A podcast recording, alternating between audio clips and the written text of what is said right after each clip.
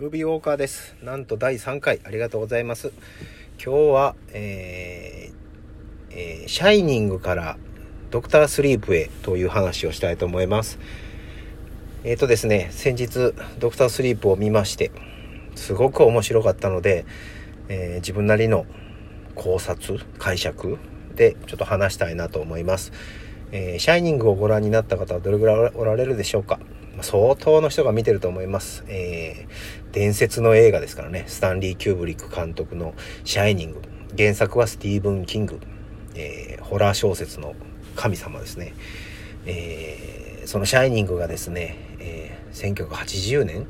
あたりだと思うんですけども、公開されて、えーその映像というものにですね、度肝抜かれたわけです、世の中みんなね。何ですかこの怖い映像はという。オープニングから不穏な音楽なわけですよ。無音、無音みたいなね。で、えーえースティーブン・キングが描く原作で描いてる「シャイニング」というのは、えーまあ、僕もあのきっちり読んだわけじゃないですけどもメインは、えー能力なんですね。人が、えーおのずと持っている能力その能力に気づいた人が、えーその能力でというお話なわけですよ。で、えー監督がスタンリー・キューブリックになり、えースタンリー・キューブリックが描いた「シャイニング」は能力よりも、えー屋敷にホテルかホテルに住んでいるレイなんですかね。レイの存在という方を重点にしてるので、えースティーブン・キングが描こうとしていた「シャイニング」ではないということでスティーブン・キングがえらい激怒したという話は有名な話ですよね。でその後自分でテレビドラマシリーズを作ったんですけれどもまあまあそんなにヒットするわけでもなくという。でその「シャイニング」というものは何がすごかったのか。えーもう簡単な話です。スタンリー・キューブリックが描く世界観というやつです。でまずまあ一番有名なのが、えー左右均等映像という。画面いっぱいに左右均等の建物だったり風景が描かれた真ん中にポツンと何かがいるというあの恐怖ですよね。でホテルの中で、えー能力を持っている息子ダニーがですね、えー、様々なものを見ると。でこのホテルは危ないと気づいてるんですが、えーまだまだ子供なもので、まあ、何もできないという状況なわけですよ。で父ジャックがですね、どんどん壊れていくと。でその壊れていく過程で、えーその壊れた父を協力しているのがそのホテルに住み着いている霊という、まあその展開なわけですよねでまあ有名なあのあの奥さんがね洗面所に逃げ込んで斧でドアをぶち破ってというあのシーンがまあ有名なシーンですけれども、まあ、その様々な有名なシーンだったり左右均等のとてつもなく怖い映像だったりっていうのが、えー後々の、えー歴史に名を残す映画になったわけです。でそれから30何年80年だから40年40年近く経ってから、えードクタースリープが公開されましたと。で、まあ僕はちょっと仕事柄なかなか映画館に行けないもので、えーレンタルが始まったりとか、えー配信で見れるようになって初めて見たんですけれども、まあ、長い。正直長いです。2時間半ぐらいあるんですよ。長いんですけれども、その長さを感じない。素晴らしい映画でした。でどのあたりがすごいのかっていうのを自分なりにちょっと語りたいんですが、えー一番のポイントはですね、スティーブン・キング原作という軸はずらさずに、そこは絶対にずらさずに、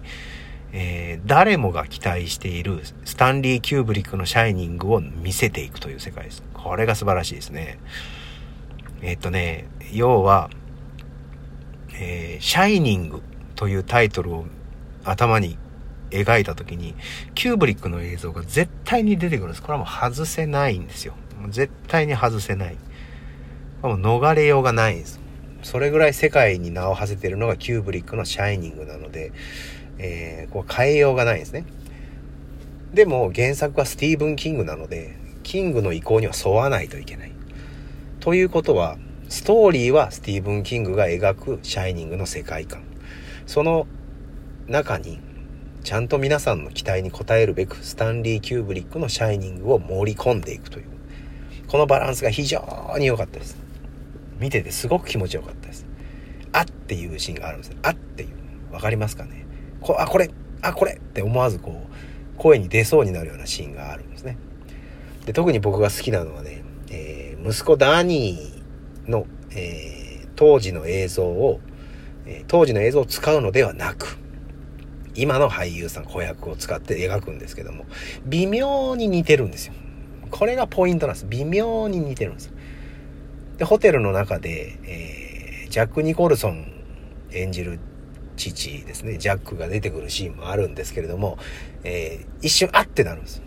わあ、ジャック・ニコルソン。でもよく見ると微妙に似てるんです。この微妙っていうのが、ドクタースリープたるゆえん、そこにこだわりはないという。あくまでもスティーブン・キング原作のシャイニングの話を進めていきますよという、僕はそう捉えました。で、この映画は、えー、一番大事なポイントというのがありまして、これは、えー、スティーブン・キング原作のシャイニングを描いてますが、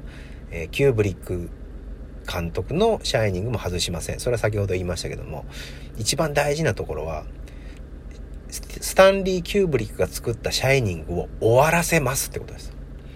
ここですよ。もうあの、ネタバレ全開になっちゃうんで、ちょっとラストの方とか言っちゃうんですけど、えー、スタンリー・キューブリックの描いたあのホテルでのね、もちろんあの、えーと、スティーブン・キング原作もホテルでの出来事だと思うんですが、えー、あまりにもキューブリックの方の原作、えー、あの映像が濃すぎるので、その映像の、え、キューブリック作シャイニングのホテルでの出来事を終わらせますっていう、ある意味大団円をするわけです。ラストね、大団円です。その息子ダニーっていうのがですね、え、大人になってからの話なんですね。簡単にストーリーを言うと。で、そのダニーはもう子供の頃から生まれつき、えー、能力というのを持っていて、まあ、超能力と言えばいいんですかね。超能力って言うと一気に陳腐になりますけれども。えー、その能力によって、同じ能力を持ってる人とはですね、えっと、口を動かす、動かさなくても喋れたりとか、えー、未来をちょっと見、見、見れてしまったりとか、あの、例の世界が分かったりとかっていう能力を持ってるんですね。で、それによってまあ今まで散々苦しめられてきたわけですよ。ダーニーはね。で、大人になって、えー、その能力を隠しながら生きてきた。細々と生きてきた。それがダニーなんです。で、えー、父ジャックはですね、えー、昔あのアルコールによって家族に暴力を振るったという過去があったもので、えー、アルコールを断ってるというストーリーがシャイニングであったんですけれども、えー、図らずともダニーも、えー、その苦しみから逃げるためにアルコール中毒になっているという話です。で、え、たまたま訪れた町で、えー、拾ってくれた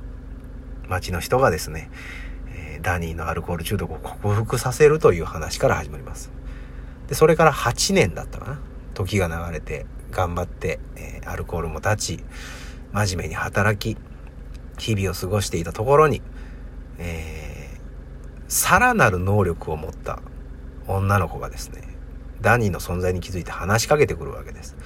で、ダニーは、えー、なるべくかからないようにしてたんですけれども、えー、その女の子の能力に気づいた、えー、能力を悪に使う存在ですね。えレベッカ・ファーガソンが演じてますけれども、その悪の存在がその女の子に近づきつつあるためにというお話ですね。で、ラストに向けて、えー、キューブリックのシャイニングの大団円を迎えるという。あ、もうお見事でした。キューブリックの作品が世界に知れ渡りすぎたせいで、え、スティーブン・キングが原作として持っているシャイニングの印象が薄いんですけれども、僕はこの話は嫌いじゃないです。えー、どうしてもホラーじゃなくなっちゃうんですけど、全くホラーじゃなくなっちゃいますが、えー面白かったですよ、すごく。見る価値は十分にあるんじゃないかなと思います。継承という意味でもいいですね。えー、医師の継承とかね、いろんな意味がありますけども。シャイニングからのドクタースリープを僕は見るべきだった。いきなりドクタースリープ見るよりも、まずシャイニングにチャレンジして、なんだこれはっていう経験をしてから、えー、ドクタースリープを見ると、なんとも感慨深いダニーの一言一言だったり、ラストシーンだったり、えー、人とのつながりだったりとかっていうのがなかなか感慨深い映画だと思うので、えー、もしよろしかったら、えー、配信でもやってますし、レンタルでも出てるんで、見てみてください。おすすめです。